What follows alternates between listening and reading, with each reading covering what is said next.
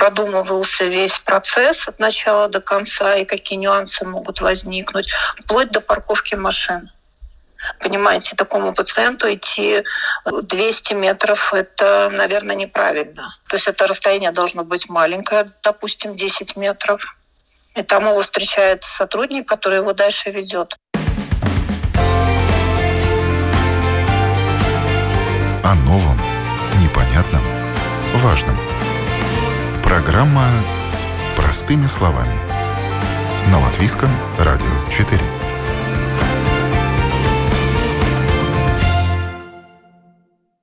Здравствуйте, с вами Марина Талапина. В программе «Простыми словами» сегодня мы узнаем о том, как могут в случае необходимости получить амбулаторные услуги и пройти диагностику люди, заболевшие COVID-19. Дело в том, что большая часть пациентов, примерно 90-95%, которые заболели коронавирусом, лечатся дома. Они изолированы, как и люди, которые находились в контакте, и основное лечение происходит дистанционно. Консультируют их семейные врачи по телефону. Если ситуация улучшается, человек идет на поправку, все понятно. А если ситуация ухудшается и э, приходит какой-то критический момент, вызывается скорая, и пациента везут в больницу. Там он обследуется, и ему назначается дальнейшее лечение. И есть люди, у которых значительных ухудшений не наблюдается. Ярких кризисных моментов как таковых нет. Насколько врач дистанционно, а человек субъективно может оценивать свое самочувствие, улучшений все же не наблюдается. И встает вопрос дополнительных исследований. Рентген, например, необходим для того, чтобы назначить антибиотики в случае пневмонии. Либо понадобятся другие анализы, которые дома не сделаешь, термометром не измеришь. И сейчас наше общество столкнулось с тем, что если ты сидишь дома и лечишься от COVID-19, то ты никуда не выходишь ни под каким предлогом. Продукты тебе приносят или привозят, оставляют под дверью. Лекарства тоже можно заказать через интернет. И многие люди даже не предполагают, что им можно приехать в медицинское учреждение и пройти диагностику, если это действительно необходимо. Сегодня наша программа «Простыми словами» именно об этом. Сейчас с нами на связи заместитель руководителя отдела амбулаторного обслуживания Департамента медицинских услуг Национальной службы здравоохранения Юлия Воропаева. Юлия, здравствуйте. Здравствуйте. О чем чаще всего сейчас люди вас спрашивают? Наверное, чаще всего сейчас это регистрации к семейным врачам, да, то есть э, очень много людей, также иностранных граждан, которые не были зарегистрированы ну, ни у какого семейного врача в Латвии. Им сейчас очень часто бывает нужно записаться к какому-то семейному врачу. Это один из, наверное, наиболее актуальных вопросов в последнее время. Но чаще всего обращаются в клиентский центр да, службы национального здоровья поэтому не все вопросы до нас доходят. Но я, может быть, немножко могу рассказать, э, что с начала ноября пациентам э, с положительным результатом э, теста на COVID-19 в активной фазе, когда пациентам необходимо находиться на изоляции по месту жительства, а также их контактным персонам, они имеют возможность получить э, амбулаторную помощь э, в определенных, ну только в определенных лечебных учреждениях. Услуги эти предоставляются пациентам, состояние которых не позволяет им ждать получения этих услуг после выздоровления, а также для наблюдения за течением заболевания COVID-19. Чтобы получить э, данные услуги, пациенты должны связаться со своим семейным врачом, и уже семейный врач определит э, необходимость данных э, услуг для пациента. То есть нужна эта помощь в остром порядке или не нужна и выпишет направление на необходимое обследование или консультацию у специалиста. Вот здесь два актуальных вопроса. Необходимо пройти диагностику, чтобы назначить лечение в связи с коронавирусом, да, или ага. уточнить лечение, изменить лечение и так далее, да. И в связи с другими заболеваниями. Есть заболевания, естественно, которые могут подождать, а есть заболевания, которые требуют диагностики безотлагательно. Вот можно немножко разъяснить? Э, ну, в принципе, если пациент либо болен ковидом, либо его просто состояние какого-то другого заболевания не позволяет э, ждать э, и требует ну, какого-то неотлагательного обследования, может быть, которое не требует именно стационарного да, лечения, но все-таки требует э, обследования. Здесь, в принципе, порядок общий, да, то есть пациент связывается с семейным врачом, семейный врач путем удаленной консультации определяет необходимость э, обследования или консультации у специалиста, выдает направление, то есть пишет его электронно на портале Веселиба, и тогда уже пациент может э, связаться с медицинским учреждением. Не все медицинские учреждения оказывают э, данную услугу. С перечнем медицинских учреждений можно ознакомиться на сайте Национальной службы здоровья. И пациенты могут э, получить такие услуги, как э, ну, лабораторное обследование, рентгенологическое обследование, консультации не только семейного врача, но и таких специалистов, как э, кардиолог, пульмонолог, хирург, и других специалистов. Да, также есть э, возможность аренды пульсоксиметра да, для пациентов э, с COVID-19. Это важный момент. Да, потому что этот аппарат э, может помочь в мониторинге состояния пациента, пока он лечится дома. Да, если семейный врач э, считает необходимым, то он может э, назначить также и аренду пульсоксиметра. После того, как пациент получил направление от семейного врача, ему необходимо связаться значит, с одним из э, учреждений, который предоставляет данные услуги.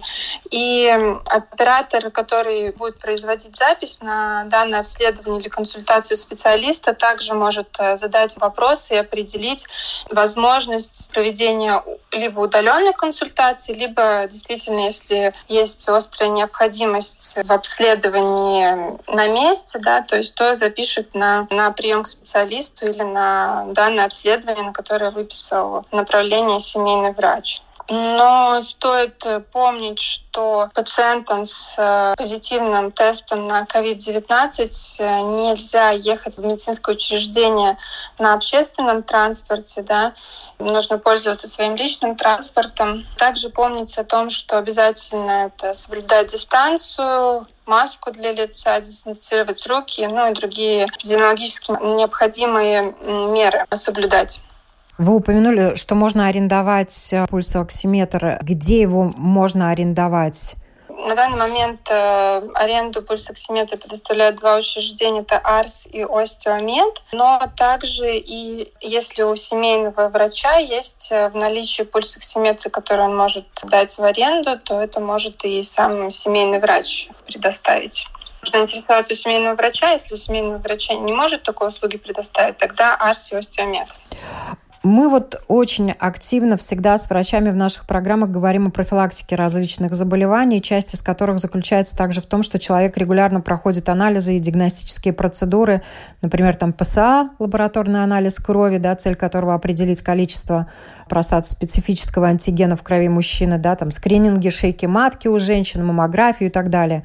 Вот диагностика в целях профилактики людям, которые даже не болеют но, например, там являются контактными персонами, ну, или просто здоровы, да, им лучше перенести, отложить э, в этот период времени? Да, профилактические обследования однозначно э, можно переложить, э, потому что ну, это не требует острой необходимости, это не острая помощь. И в большинстве случаев да, при амбулаторном лечении период изоляции там, ну, не больше месяца, да, то есть э, поэтому я думаю, что на месяц э, спокойно можно профилактические обследования отложить и сделать их тогда, когда, ну, не будет никакой угрозы ни для собственного здоровья, ни для окружающих. Вы уже сказали, что важно помнить, что не везде можно пройти амбулаторные исследования людям, которые заболели COVID-19 или контактным персонам, которым необходимо амбулаторные обследования. Действительно, этим людям нужно очень плотно держать связь с семейными врачами, чтобы понимать, насколько они им необходимы. И в случае, если так и есть, то им необходимо узнать, э, где можно пройти обследование. И вот список поликлиник и медицинских учреждений, в которых проводятся исследования, как вы уже, Юлия, сказали, можно найти на сайте www.vmnvd.gov.lv. Это сайт Национальной службы здравоохранения. И если есть еще какая-то важная информация, которая касается пациентов э, с COVID-19, она тоже там постоянно обновляется и публикуется. Э, может быть, э, есть еще какие-то важные моменты, на которые вы хотели бы обратить внимание наших жителей Латвии? Ну, возможно, дополню, что тогда, когда пациент ну, не может связаться с семейным врачом, есть несколько возможностей. То есть, если ну, как-то немного состояние ухудшилось, да, то есть если нет возможности связаться с семейным врачом, то можно позвонить по телефону консультации семейных врачей. Это в будние дни с 5 до 8 утра и выходные праздничные дни круглосуточно, да, либо с дежурным врачом. Но если действительно состояние ухудшилось, то тогда можно обратиться по телефону службы экстренной медицинской помощи 113. Спасибо большое. На наши вопросы отвечал руководитель отдела амбулаторного обслуживания Департамента медицинских услуг Национальной службы здравоохранения Юлия Воропаева. Всего доброго. До свидания. Я напомню, что правила и порядок получения медицинских услуг в Латвии для всех пациентов и отдельно для пациентов с COVID-19 и контактных персон можно узнать на странице Национальной службы здравоохранения www.vmnvd.gov.lv.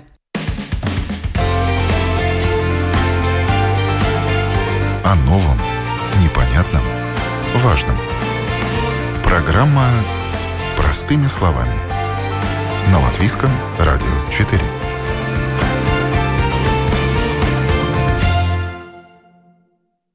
Сегодня мы говорим о том, где и как э, могут получить амбулаторную помощь и пройти диагностику люди, заболевшие коронавирусом, у которых активная фаза этого заболевания. И, а, как я уже сказала, список медицинских учреждений, в которых можно пройти диагностику, опубликован на сайте Национальной службы здравоохранения www.vmnvd.gov.lv.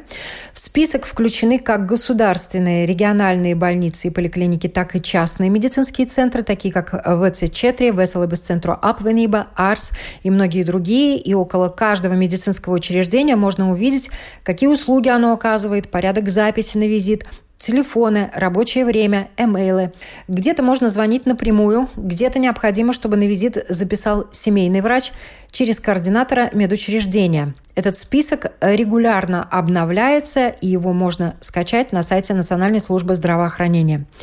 Сейчас с нами на связи руководитель проекта по обслуживанию пациентов COVID-19, также руководитель по качеству БЦА Елена Щеглова. Елена, здравствуйте.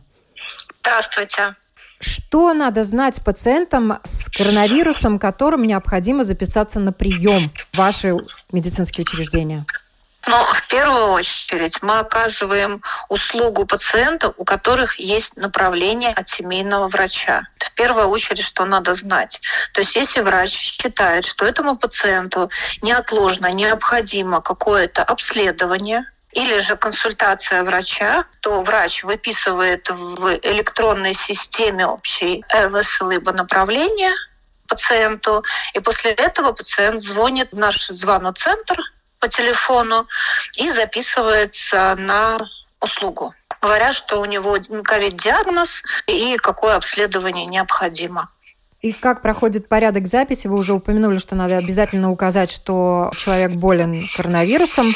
Да, потому что на сегодняшний день плановая помощь пациентам с положительным ковидом, особенно тем пациентам, которые находятся, скажем так, в активной фазе заболевания, мы не оказываем услуги как амбулаторная. То есть это специально организованный поток пациентов, поэтому это только идет по записи. Если мы говорим про консультации, то мы говорим на сегодняшний день изначально про удаленные консультации. То есть если нужна консультация лора, и семейный врач считает, что отложить ее на неделю невозможно, то есть она нужна срочно, да, то в первую очередь звонит наш специалист пациенту, узнает, какие у него симптомы, что как, ну, говорит с пациентом и принимает решение, надо ли пациенту посетить лечебное учреждение, или можно назначить или откорректировать лечение по телефону. И тут вот есть несколько групп пациентов.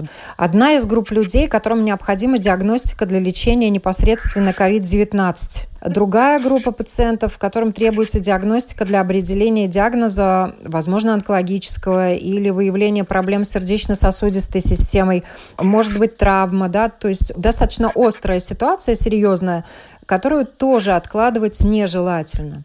И есть группа лиц, которые планировали профилактические обследования. У нас очереди э, к врачам, как известно, достаточно большие. Если уже кто-то дождался своей очереди, то вряд ли э, захочет откладывать этот визит, да? Вот если можно, расскажите, пожалуйста, о возможностях, которые есть у каждой из этих групп пациентов, которых я обозначила.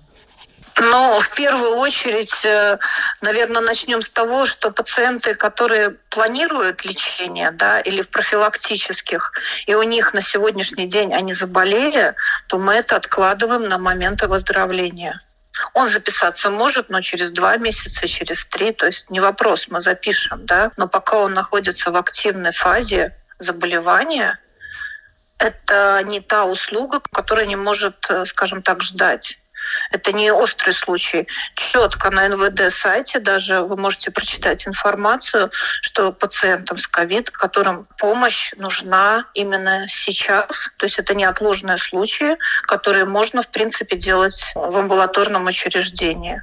Мы делаем, например, кардиограмму. Если семейный врач в пишет, что у человека изменение ритма сердца или еще какие-то отклонения, которые вызвал именно вирус ковида, да, мы это делаем. Но если пациент, скажем так, 6 месяцев ждал очередь на эхокардиограмму, мы перенесем просто эту запись вперед на момент выздоровления. Опишите, пожалуйста, как э, проходит прием, начиная от приезда пациента, визита к врачу или в кабинет диагностики и заканчивая выходом uh-huh. из клиники, специфика, нюансы, которые, может быть, полезно знать. Ну, про консультации я уже рассказала, то есть это изначально удаленная консультация, да. Чаще всего, конечно, у нас пациенты приезжают на рентген. То есть это 80%, наверное, обследований, которые мы сегодня делаем. Это рентген легких. А у нас создается группа, которая начинается запись э, вечером, когда уже поликлиника пустая, ну, практически пустая, там остается ну, человек, э, может быть, 10-15 на прием, но они не пересекаются с пациентами ковид. Их встречает сопровождающая персона. Обычно это вход со двора, Сопровождающий встречает, выдает маску нашу, выдает перчатки, они дезинфицируют руки вместе с сопровождающим лицом, ну не больше, чем по два человека, где-то по одному человеку, они идут в отделение организованно, кабинет радиологии. Там им делается рентген, причем уже все данные в программу заведены, да, им не надо как бы посещать или регистратуру, стоять там в очереди. То есть это все заведено, они идут непосредственно уже в кабинет, где проходит обследование.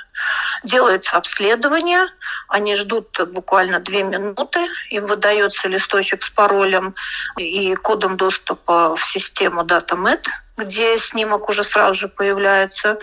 И на следующий день там появится описание рентгена, но и также вместе с сопровождающей персоной они уже идут на выход.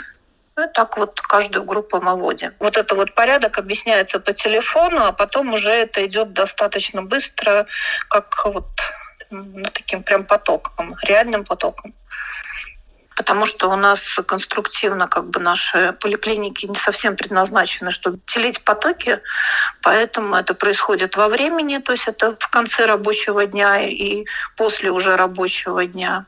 И сопровождающая персона нужна, чтобы проводить еще попутно дезинфекцию, если это необходимо, чтобы пациенты ходили по определенному маршруту, чтобы нам было проще потом продезинфицировать после этого потока.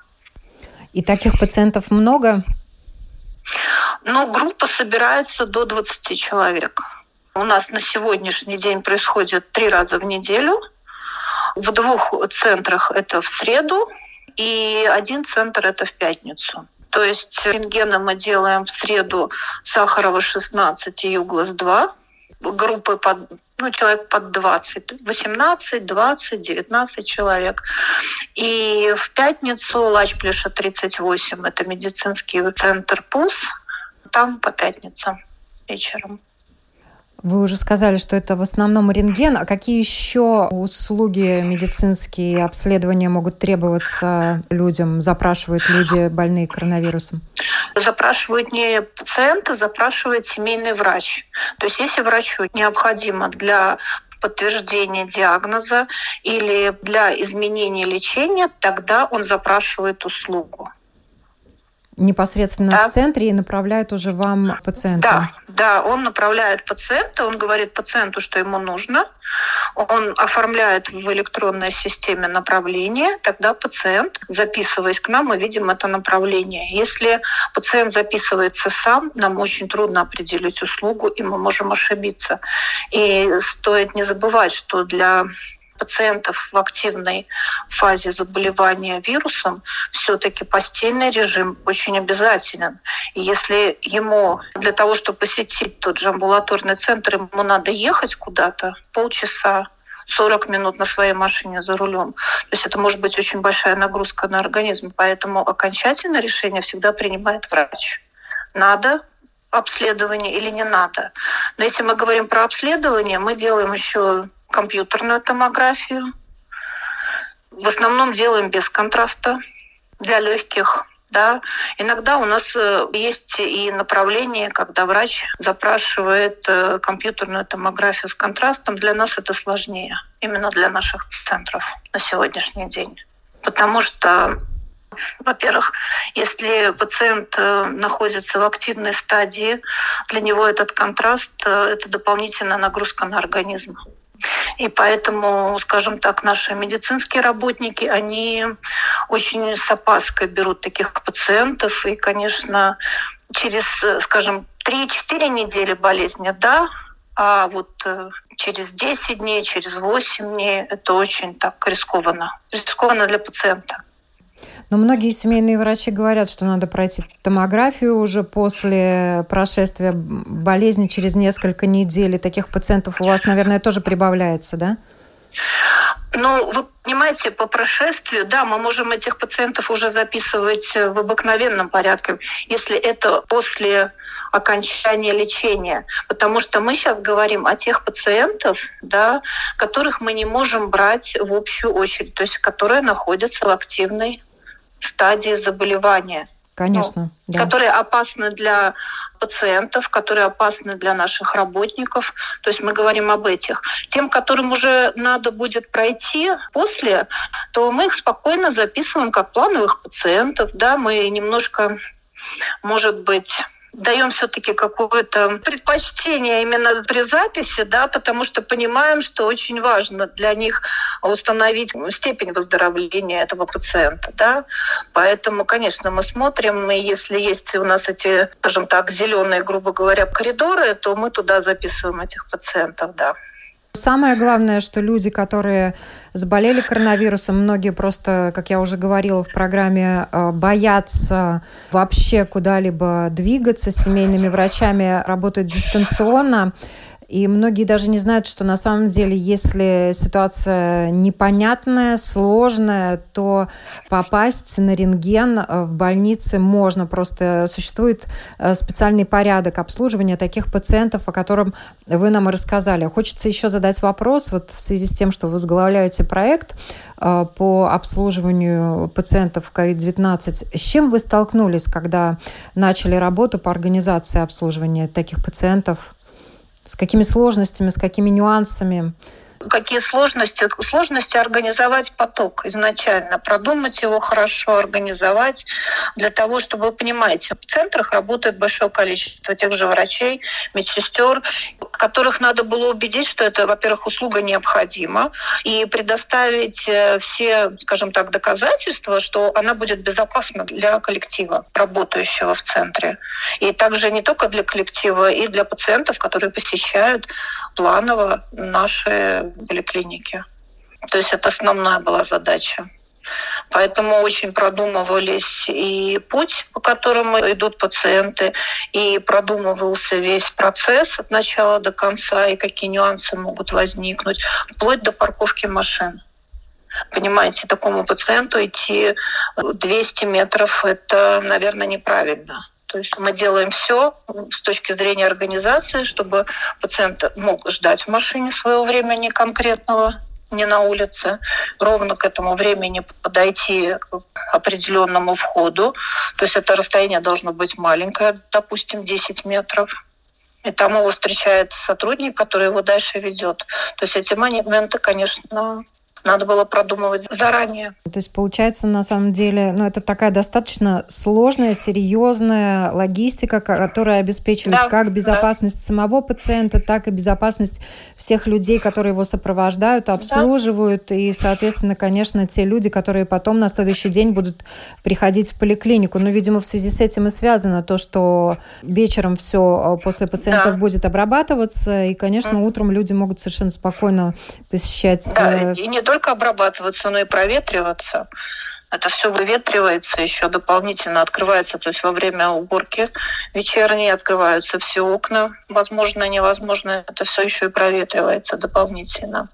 Ну, конечно, мы сразу же по ходу учились как бы и сами одевать эти костюмы защитные, и снимать их тут же, тренировались. Но это, это уже как бы такой обучающий процесс был.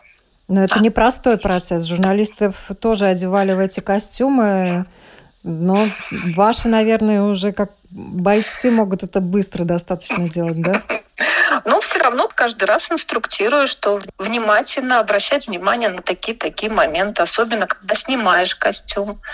Вот, э, чтобы было все необходимое рядом, тоже мешок для утилизации, чтобы не спешили когда одеваются, раздеваются. Это тоже немаловажно, чтобы было время и чтобы персонал не спешил во время оказания услуги.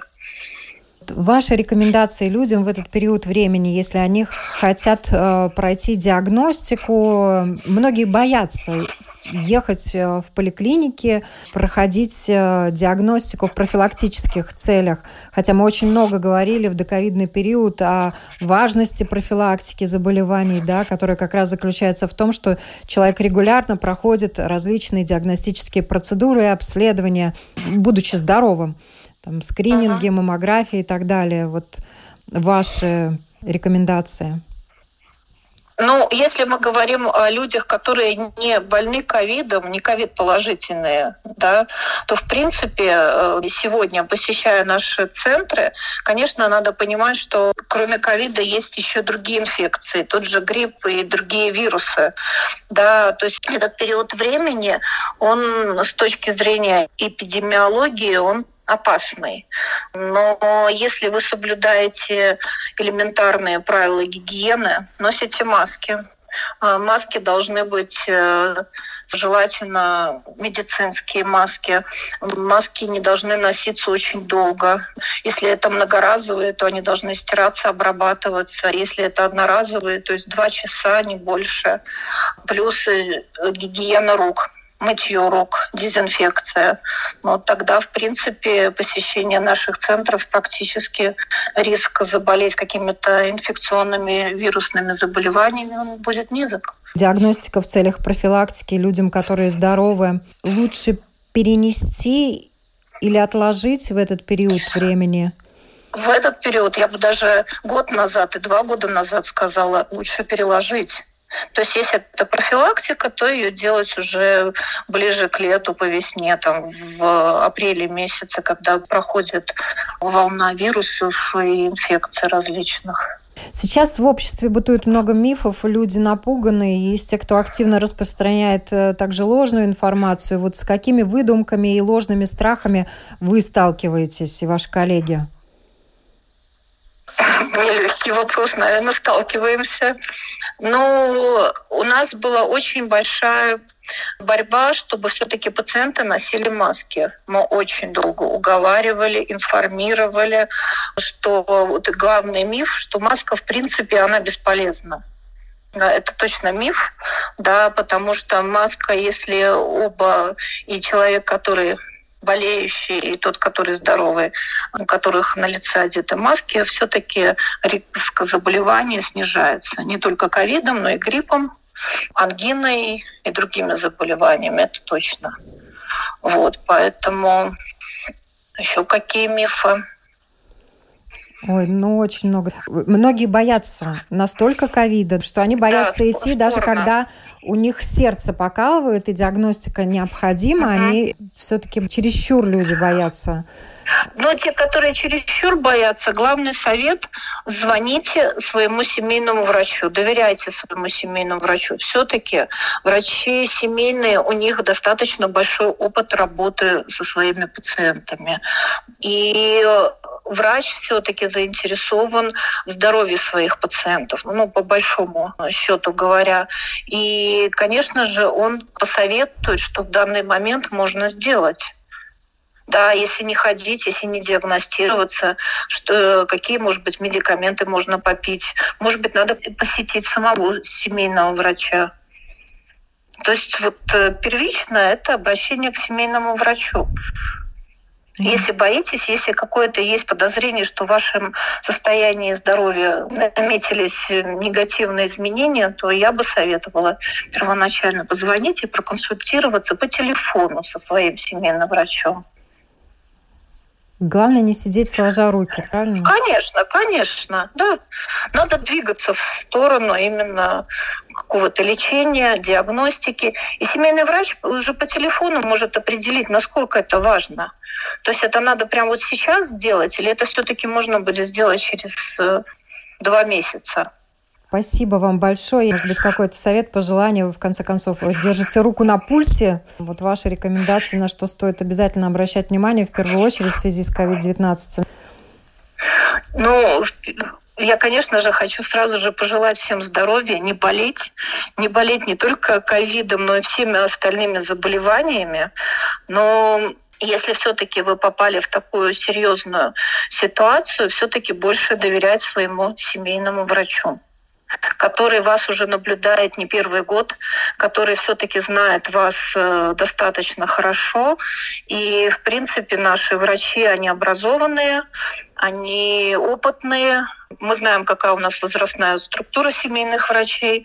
Вот, поэтому вот один из советов – доверяйте своему семейному врачу а не соседке и интернету. Вот, особенно интернету. Спасибо большое. На вопрос Латвийского радио 4 отвечала руководитель проекта по обслуживанию пациентов COVID-19 и руководитель по качеству медицинских центров ВЦА Елена Щеглова. Сегодня мы говорили о том, как пациенты, которые заболели COVID-19 и лечатся дома, могут в случае необходимости пройти диагностику амбулаторно. Слушайте подкасты простыми словами на всех платформах, включая Spotify, Google и Apple. И подписывайтесь на программы Латвийского радио 4. Заходите на наш сайт www.lr4.lv. Мы работаем для вас. Всем хорошего дня!